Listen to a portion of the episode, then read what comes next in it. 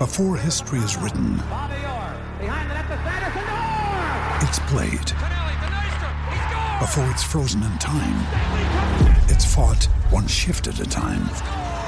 Before it's etched in silver, it's carved in ice. What happens next will last forever.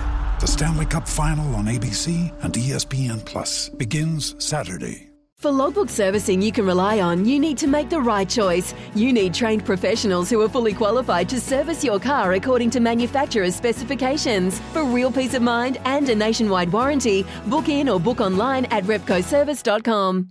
Want to witness the world's biggest football game? Head to i can win dot com dot a u, predict Australia's score with a crystal ball, and it could be you and a friend at the FIFA World Cup Qatar twenty twenty-two semi-finals, all thanks to McDonald's. Maccas, together and loving it. T and Cs apply. The Love Racing dot n z update. Your home for everything thoroughbred racing. Visit Love Racing dot n z, racing's biggest fan. And we're going across the Tasman to catch up with uh, Louis Herman Watt uh, this morning for our update. Uh, Louis, uh, you were at Randwick at the weekend, as was half of Australia. Great crowd. Didn't turn out to, to uh, be the one, though, for um, uh, fans of Nature's Trip, but if you were in the Andrew Forsman camp, you'll be happy. Yes, I, I have to give my everything to Peter Volandi. What a job he has done. I've never experienced anything like Randwick for the Everest.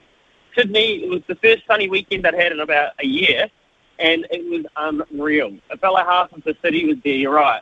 It was awesome. And I actually just bumped into Steve Hansen at the airport.